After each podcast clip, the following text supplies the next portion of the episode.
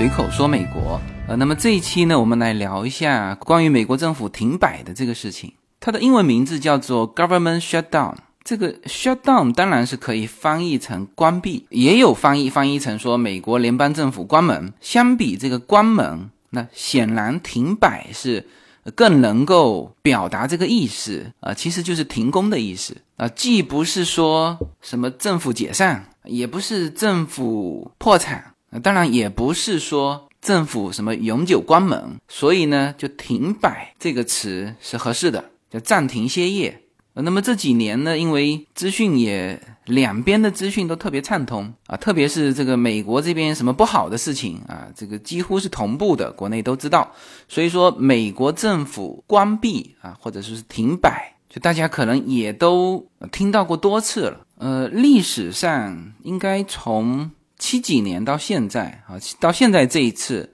美国政府已经停摆过二十次了，呃，时间最长的是克林顿在任的时候，是一九九五年。啊，那一次也是十二月份，就十二月份是政府停摆的呃比较好的时间段，这个我待会儿会说到哈，反正那一次也是十二月份，时间达到二十一天，那我相信啊，这一次一定会突破，第一到今天为止已经是二十天了。而昨天我们看到的新闻，呃，两边还是这个一拍两散的这种态度，然后再加上川普这个形势特征，我觉得他应该是想破纪录的，是吧？所以呢，这一期我们来聊这个美国的联邦政府停摆，然后顺便呢来聊一聊它呃产生的一些影响。如果有时间的话，我们再聊一聊美国的这个体制内的这帮公务员吧。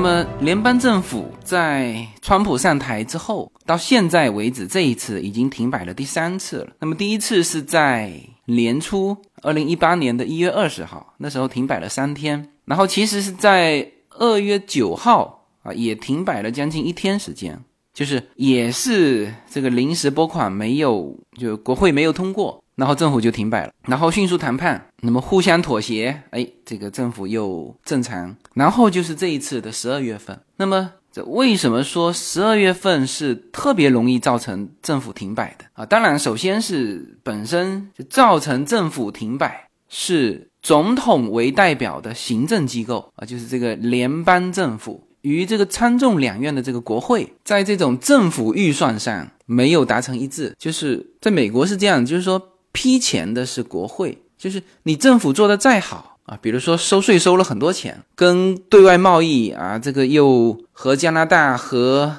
墨西哥啊，包括和中国啊，这个替美国赚了多少关税啊，或者说通过贸易谈判啊，为美国赚了多少多少钱，这些都是你赚的钱。但是呢，你每花一分钱都是收支两条线，收支两条线要国会批。那么批的就是这个预算案，几乎每一次的政府停摆都是和这种预算案有关。那么这个是国会要批的。然后这一次的政府停摆，我看所有的标题写出来都叫川普拒绝接受就国会通过的那个拨款法案，他拒绝签字，然后呢带领着联邦政府停摆。就是很多的媒体，特别是中文媒体，都是这么表述的。呃，表述的也对，就因为他之前通过了一个临时拨款的法案，里面不含有川普一直坚持的花五十亿去这个美墨边境修墙的这个这个预算。那这个预算因为批下去，如果你同意了，那那整整一整年，二零一九年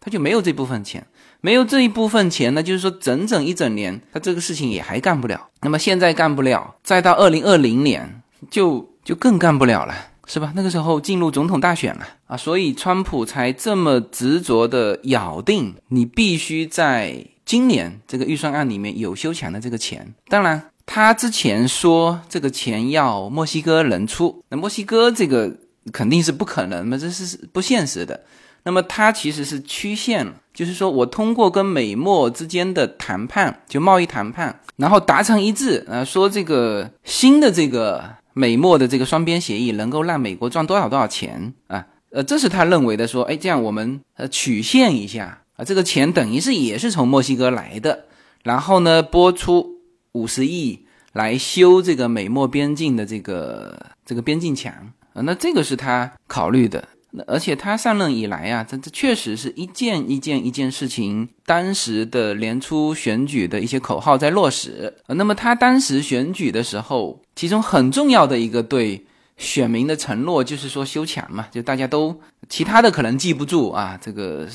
跟哪一个国家进行谈判啊，谈成什么样啊，退出某某某协议啊，什么什么这些可能记不住，但是修墙啊，这个大家印象就特别深刻啊，特别是对于美国就是。他的那一部分选民，那可能那部分选民，你跟他谈经济指标啊，上涨了多少，失业率下降了多少啊？美国又退出了什么组织，加入了什么组织？美国又从中国关税上获取了多少多少好处啊？这部分选民可能也听不太懂，或者是没啥感觉，他就关心这个很。很具体的实物的这个，你这墙到底修了没修啊？所以川普这次是非常执着在这个事情上，和这个国会就干上。那么其实这个东西大家都知道是，其实是表达一种态度，你最好不要真的说伤害到国家利益，是吧？当然，如果真的国家处于那种紧急时候，那么总统有另外一项权利啊，就是启动国家紧急的那个预案。那这个时候。他可以从军费里面去拨这个钱的，就是说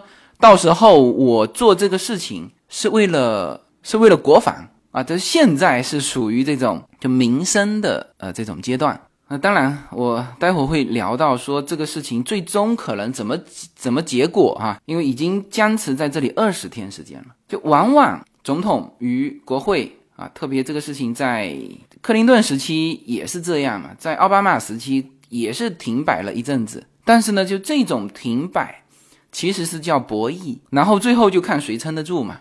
往往都是双方一起妥协，就你让我一点，我让你一点嘛，是吧？就最后往往是这样达成一致。那么这个时候你选择时机就很重要。那么十二月份就选得很好啊，是吧？你看哈，它是今年是十二月二十二号凌晨政府开始停摆，那为什么说到今天十号算是整整二十天？就是二十二号那天也算一天嘛，那再加上十二月份有一个三十一号，是吧？那么到今天那整整二十天，就明天如果还没达成一致啊，那么就就破纪录了，就破了克林顿的那个二十一天的记录。十二月份正好有一个节假日，圣诞节的假日嘛。那么虽然说公立假日只有四天，就是联邦政府的这个公立假，但是呢，其实大家都知道这一段时间几乎没人干活，就每年都是这样。你看学生的放假，像我们家的就 UNA 上的是公立学校嘛，那另因为是还没上到 Kindergarten，所以他私立学校呢，就真正的放假也就是那四天还是一周。那反正因为我们呃 Yuna 的这个假期是两周时间。从二十二号一直到这一周，就七号，一月七号，是吧？所以呢，这个美国联邦政府停摆就刚刚好嘛。就本来你就有这个假期啊，这个假期虽然说呃中间其实真正的假期是四天，但是很多的，特别是联邦政府的这些公务员，他往往会选择在这一段时间去休假。我之前不是说过嘛，就是。美国的休假期啊，一个当然是夏季，那还有一个就是圣诞节假期。那么这个时候，往往大家会直接就休假三周，或者是两周，因为小孩子正好也是这个时候放假两周嘛。所以这个时间，我们自己也是这么感觉嘛，就是当时哦，听说呃政府停摆了，那停摆完马上就是平安夜了，所有的人都在采购礼品，就是全部围绕家庭，然后就出行。就几乎在我们的感觉里就忘记这件事情了，然后到了到了这一周，然后看到新闻说哦，才发现哎，这个政府原来还继续停摆着。呃，那当然就是我们这一次走的路线没有去什么国家公园啊，也没有去 Washington D.C.，然后正好没有看到呃关于政府停摆造成的那些影响。是吧？我们是去拉斯维加斯啊，是去滑雪，我们滑了好几场雪。那这些都是私营机构的，呃，有些是地方的，就完全不受影响。所以呢，对于美国民众来说，十二月份政府，特别又是联邦政府停摆，那几乎是，反正之前的两周，二十二号正好周六嘛，然后二十四号是平安夜了，是吧？然后有一些就直接放假两周，有一些就休假，所以大家完全没感觉。其实啊，也一直到了这一周，就各种的文章才出来哦，停摆造成多少多少多少的影响。也就是说，在那两周期间，连写文章的人他都在休假啊，所以这个政府停摆呢，十二月份啊是比较好的一个时间段，就大家记住这一点哈。到明年十二月份的时候，估计也会有啊其他的问题引发政府停摆。因为十二月份是最好的时机嘛。随口说，美国的听友大家好，我的新书《平行美利坚》目前已经在。当当网、京东等各大网站均开始正式发售，同时在电子书 Kindle 上也已开始发售。那么这本书是随口说美国的第一本书，也是我个人第一本书。拨开迷雾看美国当下，中美两国恰是两条平行线，只有穿梭其中的人才能看清一切。希望大家支持这本书，现在就可以立刻在网上下单购到这本书。谢谢大家。那么我们翻回头讲这次政府停摆造成的影响哈。首先，美国政府是分好几层面的政府，比如说城市啊有市政府，呃，那么市政府无论是停摆或者是裁减警力，那这个是对我们有直接影响。联邦政府的那些人发不出工资，跟我们就生活的这个区域、生活的这个 city 是没有关系的。就我们市政府。是发得出工资的，就是市政府的财政是市民交税，市议院批准，市政府执行。我们的政府公务员是市政府公务员，可能熟悉美国的人就都知道啊。但是我们的听友当中也有呃，对于美国的这个整体的框架还不太熟悉的，所以我大致带一两句：市政府是市政府，然后上一级是郡政府。那像比如说我们窝纳，那是隶属于洛杉矶。啊，然后再上一级就是州政府，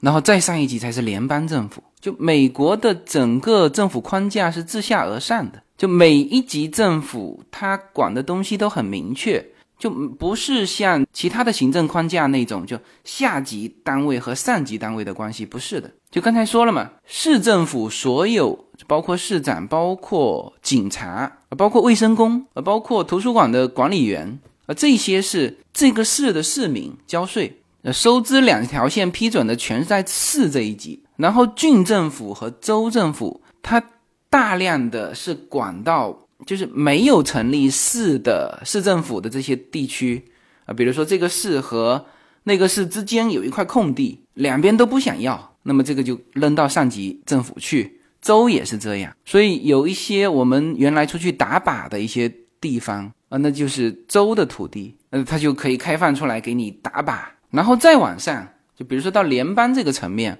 联邦这个层面管什么呢？它就管国防嘛。那还有一些这种宪法，就大法院。那基本上我们叫国计民生的东西。或者是区域性的东西，那基本上都是州政府。州政府其实在美国来说已经是一个国家了啊，它有自己的行政首脑，有自己独立的这个立法体系啊，司法体系。所以人家说这个美国总统啊，基本上就更多的所谓他的国务卿嘛，这国务卿其实是类似中国的总理，但是呢，在美国来说，他基本上是管外交的国务卿，因为国内的东西他没什么好管的。那么如果再加上一些。很富有的州，呃，又不需要向你联邦政府要钱的，那更管不着。你像纽约，是吧？当时纽约出现这个天灾的时候，这个奥巴马想过去这个视察这个现场，安慰人民。纽约市市长就直接跟他说：“你别来了，你来无非就是作秀嘛。”呃，这个都是明说的，当然没有像我说的这么难听，但这个意思都表达的很清楚，就是你别来了。所以我们现在说到美国政府停摆，大家记住哈，叫联邦政府停摆。那么，因为它是这样子一级一级的，所以有一些也有地方政府停摆的，这也可能产生这种情况啊。但是，一旦涉及到地方政府，它可能最后出现的形式不是整个政府停掉，因为它会涉及到一些具体的东西，就最后造成的结果可能就是裁减人员啊，比如说啊，为了加强治安，他们之前呢就为了加强治安而增加，比如说增加二十个警察在这个区。那么它这种增加，它美国这边的这种预算哈，它都不是呃，我这一次批了就是一个长期的，呃，都可以增加这个二十个。它不是，它每年每年要审核一下。也就是说，我们这个市的这个市医院只批准一年的，到第二年的时候呢，要再审核一下。好，那么今年的批了。那么人也招进来了，那到第二年的时候，如果没通过，那就是这新招进来的二十个，或者是整个警局里面你要裁掉二十个，就是往往是这样解决的啊。那么像这种的，呃，其实的影响是更实质的。而联邦政府停摆，它只是暂停发薪资，然后因为暂停发薪资，所以呢，造成部分可以暂停运转的一些部门，它就暂停运转。那比如说这次的。这些部门啊，比如说国土安全部、运输部、内政部、农业部、国务院、司法部，还有国家公园和森林管理部，就大概有八十万的联邦政府雇员叫停工休假。那么这八十万人是明确的，就是就是被告知哈，这个暂停发放薪资，因为预算案每一批没钱给你们。但是其中有一些部门是。不可以呃停止工作的，比如说气象部门、医疗、邮政、军事、航空管理，还有一些这个监狱系统、警察，是吧？像那些呃这福利机构，什么领这个结婚证的呃机构，就民政机构了，那这些是可以暂停的。这包括像美国航空航天局叫拉萨，呃都停掉了。呃，那这些是叫做不紧急的，就可以停的。而刚才说的那些机构。啊，包括医疗、包括军事、包括航空管制这些机构是还要去上班的，但是呢，他们是没有薪资发的。当然，每一次政府停摆之后，就有上班的这些部门以及人员，他后面都会给他补发这个薪资，所以这个叫做形成一种默契嘛，就是反正该正好休假的，那就趁机去休假去了啊。但是呢，像这些重要的部门，他都会留出人手来去这个坚持工作。那你比如说航空部门，就是我们国际航班还正常运转嘛，进去的海关安检，那很多是就是联邦雇员。那么我看到文章说，这本来要检查行李的嘛，然后有有这个乘客说，那我这个笔记本电脑要不要拿出来另外检查呀？然后这个安检人员就跟他说，你随便啊，反正我现在是没工资的。呃，这个话其实是一种调侃。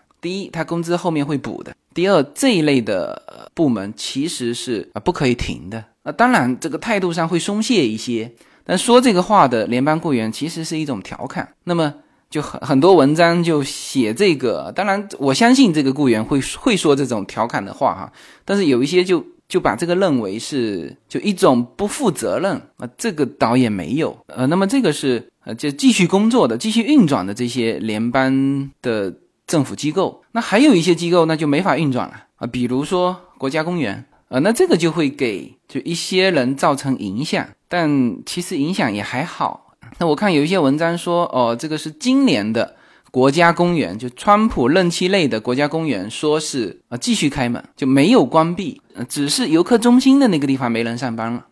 那其实以前也这样啊，因为。国家公园是这样哈，就是它本身下班的时候就是把那个杆给拉起来的，这个和我们所理解的关门是不一样的。它的关门是，反正我没人了，我没人就把这个杆给拉起来，就我不提供服务了，所以这个游客中心没人，但是你的车子是可以进来的。这个在以前就是这样，都不要说政府停摆。呃，因为我们玩的这个州公园和国家公园都太多了。那国家公园是，呃，你只要买那个联票就可以进进出出，而很多州公园是单次票。那么有的时候我们在有孩子之前，哈，还能够去看看日出什么的。在他们上班时间之前到，它的杆是抬起来，所有的都这样。也就是说，他们上班之前和下班之后，他们的。门是开放的，就和现在的这个政府停摆是一样的，呃，但是当然也是有一些影响，比如说游客中心不开放，你想买纪念品没有，然后呢，你想问一些询问，特别是现在冬季了哈，很多国家公园，你包括黄石国家公园可能都关闭了，优胜美地也关闭了，就它本身就关闭了，那关闭的意思也是刚抬起来，我就不管了，然后有一些地段。你自己去负责安全，就没有人告诉你。就是如果它是开放的，有人上班的，首先它的公路啊，有一些路段如果已经积雪了，不可以走的，它会封闭掉。而现在就没人干这个活，那你自己车子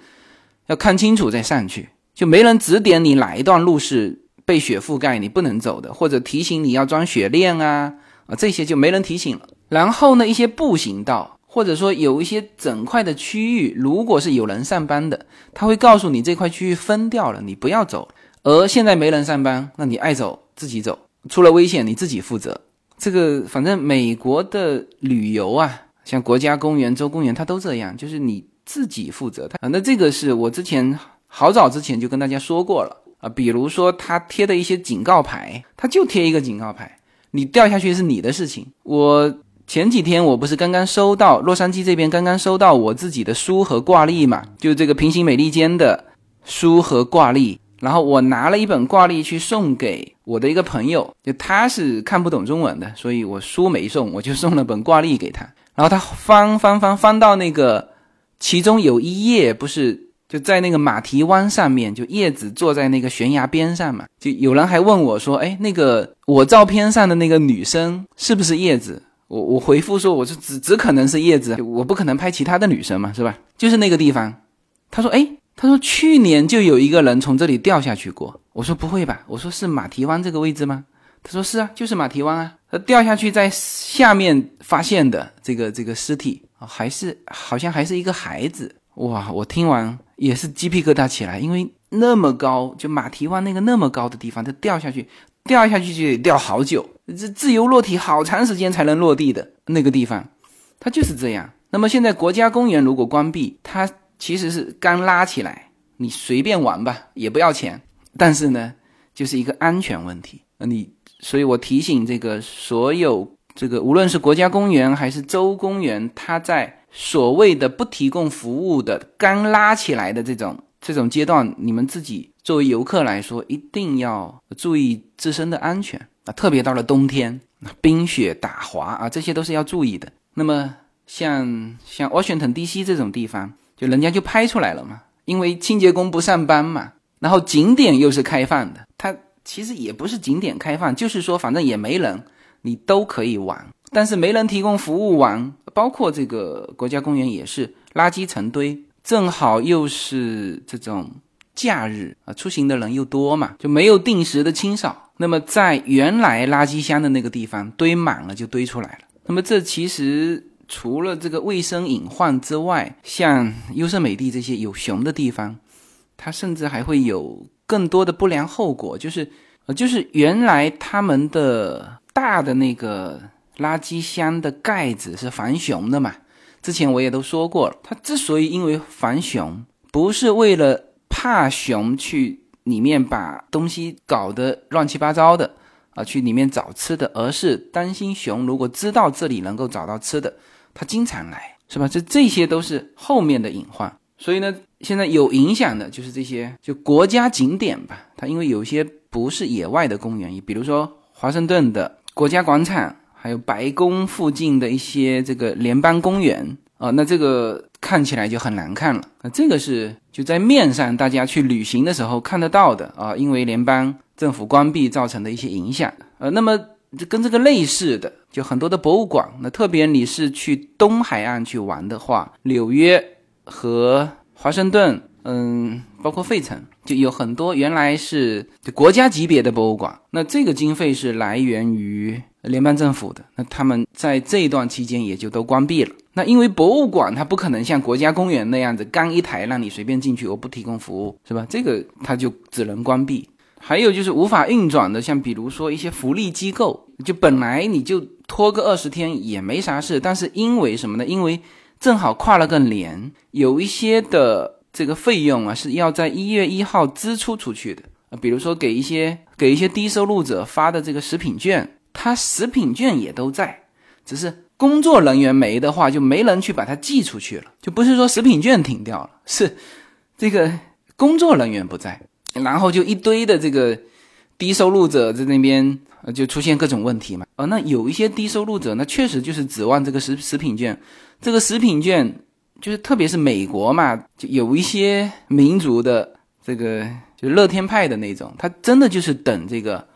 你定时给我发食品券。我不存任何钱的，所以你如果迟个十几二十天，那真的是会死人的啊。那么甚至包括就是有一些是政府的公租房嘛，他这个钱呢是没有及时支付给就政府去租的那个房子的房东。就这种的房子，就租客跟房东之间是没有关系的，因为是租客是有一些是流浪汉嘛，就政府安置的，或者是低收入者是政府安置的，那么钱是政府交。那么因为跨了个一月一号，就有一些钱就没法到那个房东。那么于是呢，这些政府机构要提前给这些房东写信，就告诉他们政府停摆了。那这个当然就看起来好像有影响，那其实也没影响。所有的房东和政府之间的租房子租给政府是最稳定的嘛？你不愁拿不到房租，那这个也叫做例行公事。哎，给你一封信说我们现在政府停摆了。等我们恢复之后，我再给你房租。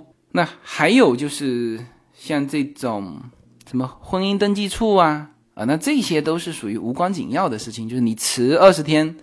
领到这个结婚证，或者是迟二十天离婚啊，那么这个是就是这些公务人员就没有上班给社会造成的一些影响。没有什么能够阻挡。没有什么可以阻挡对自由的向往。大家好，这张专辑的播出时间是每周一周五的下午，每周两期，不见不散。现在大家除了收听我的音频节目之外，还可以加入我的微信公众号，公众号的名字是无限空间，这是一个。跨越中美的自由连接的社群，大家可以通过这个公众号找到您所在的城市或者是您喜欢的微信群，加入随口说美国的社群。同时，也在这个公众号里面啊，已经建成了随口说美国的 IP 矩阵，名字叫做星辰大海。在这里面呢，大家可以听到更多的跨境主播为您分享的更多的跨境内容。当然，您如果希望随时能够追踪到随口说美国的各类信息。您还可以登录新浪微博、今日头条、抖音去搜寻“随口说美国”。移动互联网的神奇之处呢，就是可以把同类的人拉得很近，让我们勇敢开始，活成喜欢的那个自己。那么刚才我也聊到了，一方面他。用了这个十二月份的这个假期，就本来很多人就就是休假的，然后他必须维持运转的这几个机构，刚才聊到的什么医疗部门、邮政、军事、航空管制、这个监狱系统的这些，那都是上班的。然后不上班的这些影响，那包括就没人做卫生啊，国家公园没有提供服务啊，这博物馆关门啊，福利机构没有及时发这个食品券，这个。什么婚姻登记处没有办法办理这个结婚离婚手续啊？这些啊，这个是他们没上班给社会造成的一些影响。那么，就除了就必须要维持运转的这些机构，那其实还有一些机构呢，它如果有自己的独立资金的话，它就不受这个联邦拨款预案的影响。比如说一些联邦法院，那它就可以靠着呃之前的这个。就一种是靠着原来的一些余额，就是发工资发到哪一天嘛？有一些联邦地方法院是可以支撑到一月十一号的。那么美国历史上最长的政府停摆也就是二十一天嘛。那么川普如果创纪录的话，我觉得最多也就创到二十五天。那所以这些都是还是可以 cover 得住的。就还有一种它是独立拨款的啊，那这些就都不受影响。那么这个是对社会的影响哈。那其实呢现在。更多的爆出来的是这些雇员在叫苦，所以呢，我就顺便说一下这个联邦雇员啊，中国就称之为叫体制内。那么我们现在看到的是非常多的这个体制内的公务员跑出来哭穷呢，他们是真穷哈，不是哭穷哈，这个。这个说自己是弱势群体呢，无论在哪一个国家、哪一个阶层啊，都会哭穷。但美国的这个公务员啊，他是这样子，就是说，第一，他的薪资结构啊是叫做低薪，然后有比较稳定的福利，就他的福利很好。比如说福利体现在，比如说医保啊，那政府公务员的医保是非常好，是武装到牙齿的，就是能够帮他 cover 到牙齿，以及 cover 到他的子女，就你的。家庭如果有一个，或者是在军队，或者是在国家公务员，你的薪资虽然低，但是呢，你的福利非常好，就你全家的医保，这个政府啊给你都保了，它是政府医保。我们正常的就是医保啊不保牙齿的，特别是就牙齿其实又分两种哈，就一种是牙齿治疗，还有一种就是比如说比如说戴牙套。这个我回头一定会把这个戴牙套这个专门拉一期出来讲。就戴牙套在美国，你去看那个小孩呀，就经常戴牙套。就美国孩子，你在他的成长过程的照片当中，往往会发现他戴牙套的照片。也就是说，几乎每一个孩子都，我不能这样说哈，就是说有钱的家庭，呃，或者说就中产阶级家庭吧。他这个孩子，他好像感觉都戴过牙套。我们甚至看过很多明星啊，他都戴过牙套。那么戴牙套这个在美国来说算是，呃，其实他说是叫做牙齿的矫正嘛，所以你属于美容的范围，就不属于医疗的范围。那所以在美国，你要是孩子戴上牙套，呃，至少我能够显示说我们这个家庭能够能够让孩子去做牙齿的。矫形，因为那个价格也不菲的，所以这帮联邦政府的这个公务员啊，就属于这种低薪啊，但是呢，他的福利非常好，包括退休金。但是福利非常好呢，是在于你，你比如说医疗啊，你你你需要医疗的时候，比如说你带薪休假啊，比如说你生病了啊，那这个。一批就是批半年的，你可以完完全全领百分之一百的工资，在家里休养的啊，甚至就是上班也非常清闲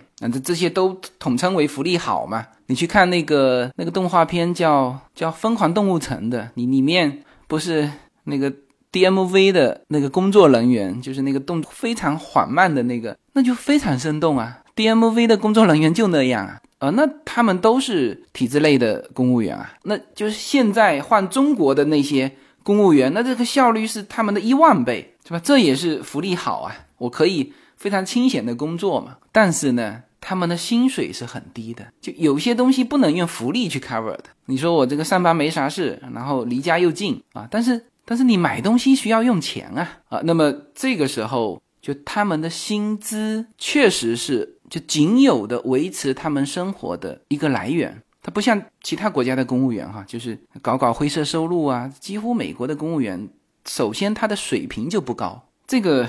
两边是有反差的哈。因为中国的学生啊，就最优秀的学生是进公务员的体系，而美国不是啊，美国最优秀的学生都去都去经商了，都去做那个科研去了，什么？公务员因为你低薪嘛，你的人生就在耗时间嘛。所以大量的都是高中毕业，是正常读过大学的，不太会进公务员体系。所以你在美国的这个行政系统上接触到的这些所谓的公务员，包括海关的人员，就有些海关的人员，你给他什么国务院的信，他根本看不懂，或者什么什么政策，呃，稍微新的或者是冷门一点的这个技术操作，他就完全不懂啊。DMV 的那些，甚至国防部的，我们。上次在 Washington D.C. 就是华盛顿，我们的一个朋友，他就他的朋友在国防部工作，他说里面的都是都是那种大妈，连电脑都打不清楚，在国防部上班就非常清闲啊。但是这帮人的工资，你一旦把它停掉，当然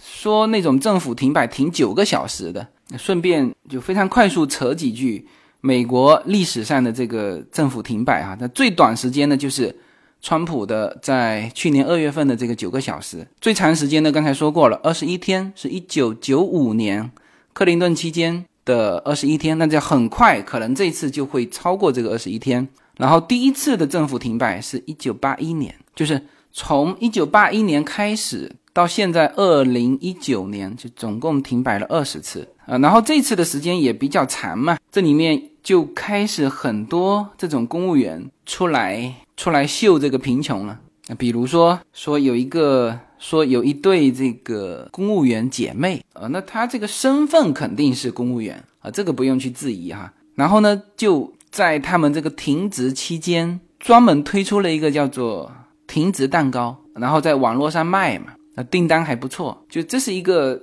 也算踩到一个一个热点吧。然后他们可能蛋糕做的也还行。那么现在当然一个是，如果是发薪日就跨了这个发薪日的话，那那个月的薪水肯定是发不出来的啊，这是一方面。另外一方面，你现在停职在家里嘛，就也没啥事，所以呢，就大量的联邦公务员开始搞副业，比如说这个这个公务员姐妹推出的这个停职蛋糕，那还有一个什么外交官被披露出来去测评那个眼线笔，那这这些都是副业了。这个呢？就是一方面当然是是正好用这个东西叫做新闻热点，那另一方面呢，这是完全有可能的，因为我刚才说过，这帮公务员是叫做低薪高福利，然后有很多东西是要用钱去支付的，因为在美国的大量的家庭本身家庭也是靠预算度日的，就是所有的就是靠就薪资还没发之前就要安排好，就计划好哪些钱是付什么，哪些钱是付什么。那么因为有了这个预算，所以他有些大件的东西才敢买下去嘛，然后都是分期付款啊，比如说很多的房子也是，房子、车子。啊，你在就交款日的那一天，如果没有交款，那特别是稍微大件的东西，房贷呀、车贷呀这种的，一个当然是会影响你的信用体系、信用的这个分数。另外一方面呢，它可能几天之后，人家催债公司的电话就上门了，那他们可不管你的这个什么政府停摆的这个问题，是吧？该就是罚你的款的，那照样罚。那么这个是因为就美国的。绝大部分家庭是他是没有那个没有家庭存款余额的，甚至一个月的周转他都拿不出来。就他，你不是说他没钱哈，他可能正常还在滑雪，正常还在什么周游世界，因为这是他的预算。然后加上这个政府公务员的收入又很稳定，就政府公务员出去贷款是谁都愿意贷给他的。但是你一旦把他这个东西给切掉，所以很多公务员如果说是失业的话。那对他的家庭是影响非常大，特别是一些市这个级别的、州啊、郡啊这个级别的一些警察，如果是因为裁减人员把他裁减下来，那他直接的那个很多的房贷、车贷，所有的家庭运转的这个钱全部没着落了。我说的是失业啊，那这个失业是确实会造成就那种人生毁掉的感觉，因为他没有一个周转金。那联邦的这帮人，这帮公务员。其实，在薪资补发之前，也是有这个问题。所以，我们现在看到的，美国这边大量看到的是这种这种哭穷嘛？呃，那这也是现在政府停摆这批公务员一堆牢骚的这对社会的影响，到处都看见哭穷。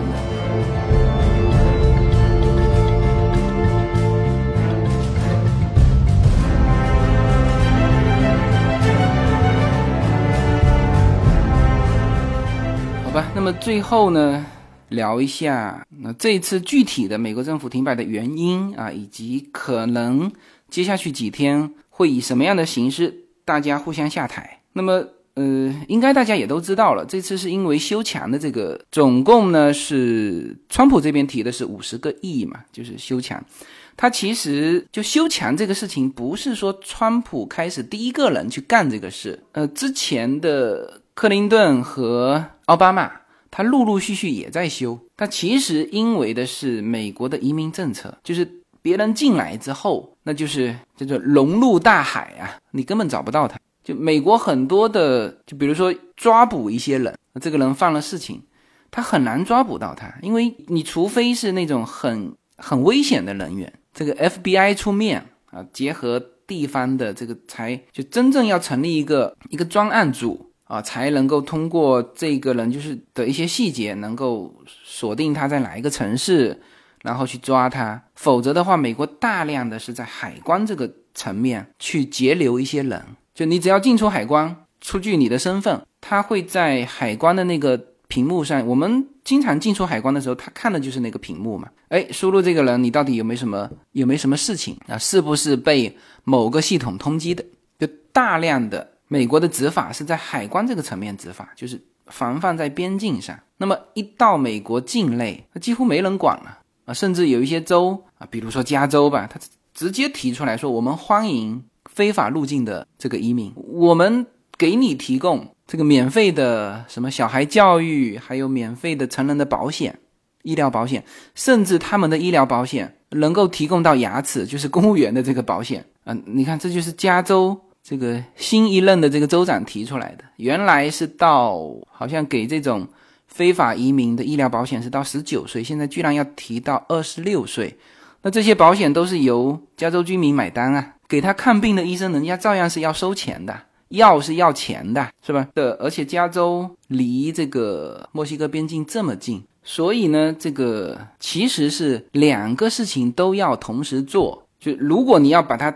挡在边境之外的话，就一方面你当然是要加强这个边境巡逻，呃，修墙以及这个这个墙的一个监控嘛。我们现在说很多的就墨西哥过来的这种非法入境者，那他们实际上是翻墙进来的，就是修了墙之后，人家也照样能翻得过来。就是呃，我们听到一些华人的就专门。帮忙开车的有有的时候会接到这种到边境去接这种就非法入境者的这种这种生意，然后有的时候说街道的人啊，有的都是从墙上跳下来腿摔断的那种。那那这就说明两点嘛：第一是有墙的，第二这个墙是蛮高的嘛，腿才会摔断嘛。也就是说建完墙之后，你要有人在那边巡逻。那么更何况说还有很多没有建墙的，趟一条河就过来了。所以那个黄西不是有一个脱口秀嘛？说这个墨西哥到美国是非常方便的，是吧？翻一条河就过来了。而我们中国的很多移民是要飞越千山万水啊，跨越整个太平洋，最后才飞到墨西哥啊。那这个当然是调侃这个墨西哥过来很容易。所以，一方面当然是要加强这个这个边防啊。那这个加强边防，一个是修墙，一个是要派驻人员。那还有一个就是像这一次的什么洪都拉斯啊，这些是因为他们国内的一些问题。那现在是美国国内是很多人支持这些移民进来啊，包括加州的这个新任的州长说我们欢迎。其实这一帮难民。是通过墨西哥进来，他不是墨西哥人，是因为他国家发生战乱，发生啊真的是人道危机，所以川普的上一任白宫幕僚长，他原来就是将军嘛，然后负责的就是美国南部的国防，就美墨边境这一块他是非常熟悉的，所以他说他其实是很同情这个跨越千山万水。来到目前来到美墨边境的那些洪都拉斯以及南美洲的那些难民，他非常同情他们，然后说这帮人其实不是坏人。那川普当然现在要形容说这帮人全是坏人，就不能让他进来。所以呢，这一次的所谓修墙，实际上是涉及到川普的一个移民理念，或者说共和党和民主党的移民理念。那当然，所有的这种两党之争啊。他最后都是为了选票。那么，川普的选票就是说，我不愿意让他们进来抢我们的工作啊的这部分人的选票。那民主党呢，他的这个选民是增量的啊。你就以这个这个移民的这个例子，首先他肯定团结了就南美洲已经在美国的有选票的这帮人。那当然也有一部分是不喜欢这个什么这个老家这边经常来人的啊，但是大量的还是。支持民主党，呃，像加州这种州，那么这就是选票啊，啊，然后他们为什么一直运作说这一批移民就进到美国呢？进到美国之后，先发绿卡，再变成公民，然后大量的生小孩，是吧？这些又都是公民，那么等于是我民主党给了你们进入美国的机会，是吧？那你到时候你有投票权的时候，你可不是死心塌地的变成民主党的铁盘吗？呃，是所以说双方是这么想的，然后就在这个。这一次的政府停摆里面就干上了。那么，那这里面是怎么收这个尾呢？就一种，就刚才说过的，就川普有可能宣布国家进入紧急状况，然后他就可以绕开众议院、参议院，就不要他们批准了。那这种国家紧急状态，其实我觉得川普也很难做到。当然，他有理由说，哦，你看这么多的移民现在就存在美墨边境，要大量的进来。那么这些人进来之后是会给我们国家造成影响啊，因为之前就出过这个这种非法入境者枪杀了一个美国的警察啊，那个事情还搞得蛮大的啊，所以他就可以说啊，借口这是国家受到了威胁啊，或者就从军费里面拨他五十七个亿，这个对于军费来说是个很小的钱，是吧？这是一种可能性。如果他走这条路，那么民主党呢也有台阶下，什么意思？那就是我们他对他的选民有交代嘛，就是说我们这一帮众议员，我们做了我们能做的事情，我们把他的这个呃预案啊就没同意啊，他这个五十七个亿加进来，就我们做了我们的事情，我们有的交代了。那至于他能够行使更高的权利，他绕开我们，那这是他的事情。所以说，这是一种双方都能够下台阶的一种方案。啊，但是当然，这种就是就开了一个不好的头嘛。那如果你都这样做，明明大家都知道这不是真正的国家造成威胁，你总统可以用这种方式扩大行政权力的话，那以后还有很多事情你也可以这样干啊，是吧？那么这个三权分立的局面不就被打破了吗？是吧？这是一种。那么还有一种就是民主党直接让步，那么这种方案是川普希望的，他他当然会就是施加各种压力，因为川普也不希望用第一个方案啊，那他就用其他的方案施加压力，让民主党撑不下去。那如果是这样的话呢？就这种可能也很困难，因为明年就是二零二零年了，是吧？民主党还想着换总统呢，是吧？如果让川普一个一个事情之前承诺给这个他的选民的这些事情全部落实到位了，而且墙又修起来了，是吧？那二零二零年民主党就就完全没戏了啊！这是第二种。那还有一种呢，就是说叫做双方互退啊，比如说。川普去同意那个 Dream Act 的那个非法移民合法化的那个事情啊，那个是就是之前奥巴马在任期间通过的一个法案，就是十六岁之前进入美国的，就非法进入美国的未成年人，联邦政府不把他们遣返回去，那么只要留下来，这个就等大赦啊，或者是等这个亲属移民的这种排期，就慢慢慢慢就变成美国人了嘛。呃这是奥巴马时期的一个法令，但是川普一上来就废掉了，然后就有一些是就很小就来美国的，然后这次等于是要被遣返。呃，那么这种情况是，就民主党这种左派是是看不下去的，因为说句实话哈，他如果是未成年人来到美国的，他在美国学习生活，他其实整个价值体系、整个文化、整个人其实就是个美国人。然后最关键的是，他在自己的祖国已经没有任何的这个基础了，啊，甚至连话都不会讲了。你现在把他遣送回去，这个是绝对是民主党以及这个社会上的很多左派人士嘛是看不下去的。那么，如果川普把这个东西，就当时废止奥巴马的这个东西给拿掉，就他同意这个给一个政策啊，你们继续待着吧，或者甚至说给出。呃，多少年之后，我给你一个规划的一个条件啊，比如说进入美国啊，十五年没有刑事案件啊，或者教育达到什么程度，或者什么什么，就反正给一个条件，让这一部分人能够规划，就变成美国的绿卡或者是公民，拿到身份。那么左派呢，就有可能在强的这个问题上进行让步。那这个我也是觉得说，可能是就比较合理的。双方都有台阶下的一种解决方案，是吧？作为共和党这边呢，你看他这个钱也批下来了，那肯定接下去赶紧动工啊，修这个墙啊啊！然后二零二零年的大选，川普就就基本上就获得这个胜算了嘛，就他承诺出来的事情几乎都做到了，而且呢，这个墙一旦修起来，那确实这种非法的入境者会少嘛，然后再加强这个什么。国内的这种治安，呃，那就是他的这个理念就真的能够贯彻下去，是吧？然后再在这个基础之上，是不是能够去施行一些，或者是去改变一些移民政策？就是说，就我们现在